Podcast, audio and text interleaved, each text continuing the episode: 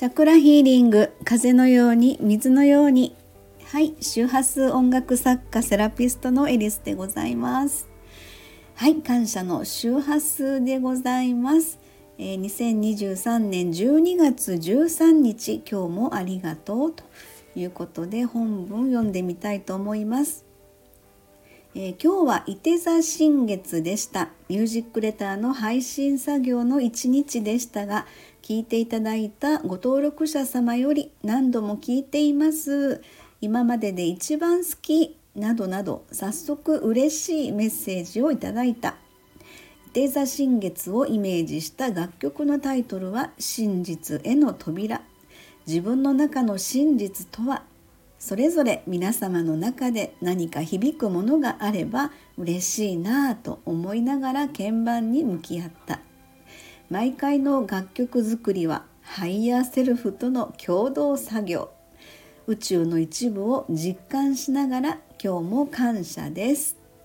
はい。ということなんですけれども、え昨日ですね射手座新月ということで、えー、ちょっとあの配信準備等に時間がかかってしまいまして、えー、配信は、えーとまあ、30分ぐらいの遅れでご案内ができたんですけれどもでその後の作業ですねえー、YouTube を作ったりとかですねいろいろあのあるんですけれどもそれがちょっと大幅に遅れてしまったということでしたね。え、そしてですねあの、えーと、要はあのいつもあの音声配信のスタンド FM を使って音声配信をしてその音声で YouTube で動画をあの作ってあげるということをやってるんですけれどもであの先にですねそのポッドキャストの方が上がってしまって YouTube の方ですね。でそっち側がですねあのまあ RSS であの連動でねポッドキャストの方で YouTube に上がるように設定をしていますのででそっちの方が先に上がったわけなんですよね。でその後でだいぶ遅くなって昨日の夜ぐらいに、えー、動画付きにですしてしてですね動画を作って、えっと、アップしたんですけれどもちょっとややこしいかなと 後々思いながらですねまあまあいいかと思って。えー、とちょっとご案内になってるんですけれども一つは音声だけのやつと一つはしっかり動画として作り込んだやつという ちょっとそんな2つに分かれちゃってのご案内になってるんですけれどもはい、えー、そんなことで伊手座新月のミュージックレターのねご案内ということでした。えーと、それでは、えー、コメントをいただいているのをご紹介いたします。えーとですね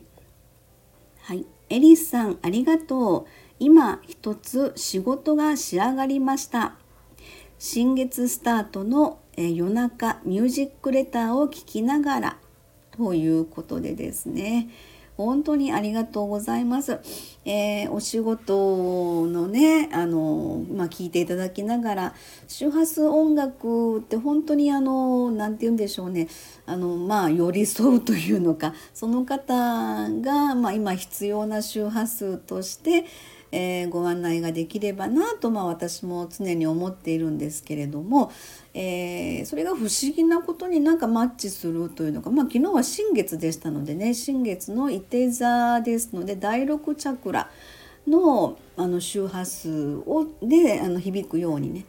えー、作ってあのご案内はしておりますのでそれをま聞いていただいて仕事が仕上がりましたということでねえー、すごく、はい、お役に立てたかな？嬉しいです。ありがとうございます。はい、えー、そしてですね。あそうそうそうそう。それです。まあお返事いただいても同じ方ですけど踏ん張りどころを認識できるようになったのも宇宙の中にある魂の気づきに出会えたからエリスさんの周波数音楽に感謝ということでね。はい。ちょっとあのコメントのやり取りをしてそんな流れでねあの書いていただいてますね。ありがとうございます。はいそしてですね次の方ですが、えー、また今回も引き寄せがありましたよ。自分の中の真実の扉気づきがありました。いつも感謝です。はい、えー、そうですね。ありがとうございます。この方はあのいつもミュージックレターで、えー、メッセージいただく方で、えー、昨日の新月満月ミュージックレターの「えーと、伊手座と第六チャクラ」というその音声なり動画の方ですねそこでも、まあ、ご案内させてもらった方なんですけれどもやっぱりあのご自身の中でねもうすでにプラスの波動が満ち溢れてる感じがするんですよね。えー、本当にこちらこそいつもありがとうございますということですね。はい、ありがとうございます。はい、えそしてですねいつもありがとうございます。午後からも頑張りましょうというコメントもいいてますね、えー、この方はあの私と同じあの兵庫県の方で、えー、ちょっと家はどちらかがわからないんですけど同じ市内に住んでいらっしゃるということでですね、えー、いつもあの朝の投稿をされてるんですけれども、えー、それからなんかおなじみのあ見たことある街並みだな みたいなとかそんな感じも見させてもらってるんですけれどもはいコメントありがとうございます。はい、えー、そんな感じでですね昨日はまあ伊手座新月ということで、えー、ご案内させていただきましたがえっ、と伊手座新月ってあの今回はえっ、と真実への扉というですねタイトルで曲を作りました。で最近その自分の曲作りというのがこれは3年23年4年ぐらい前かな。あのこの間私あの霊感体質うんぬんかんぬんというあのポッドキャストというのかあの感謝の周波数を上げたんですけどもやっぱり自分がそそっち寄りの体質ってていう風な感覚になったそれがはっきり自分の中で感じ始めたのがやっぱり自分の両親が亡くなってからなんですよね。2019年に母親が亡くなって去年父が亡くなってで、まあ、向こうの世界からあの見守ってくれてるっていうの感覚をすごく感じるんですけどもで何か自分がまあ曲作りとか、えー、何かイベントごととか、えー、その時にですね、まあ、自分この物理世界の中であの生きている自分ではあの思いもつかないようなというか何かそっち側から見えてることがあれば教えてっていうふうにですね ちょっと変なやつですけどあの時々言うんですよね。そっち側から何が見えてんの？教えてみたいなそうするとですね不思議とまあ自分の曲作りがですねあのまああのなんていうの本文で書きましたけど、えー、ハイヤーセルフとの共同作業っていうのはそういうことなんですよね。不思議とですねイメージなんとなく目をつぶって鍵盤いつも探るんですけど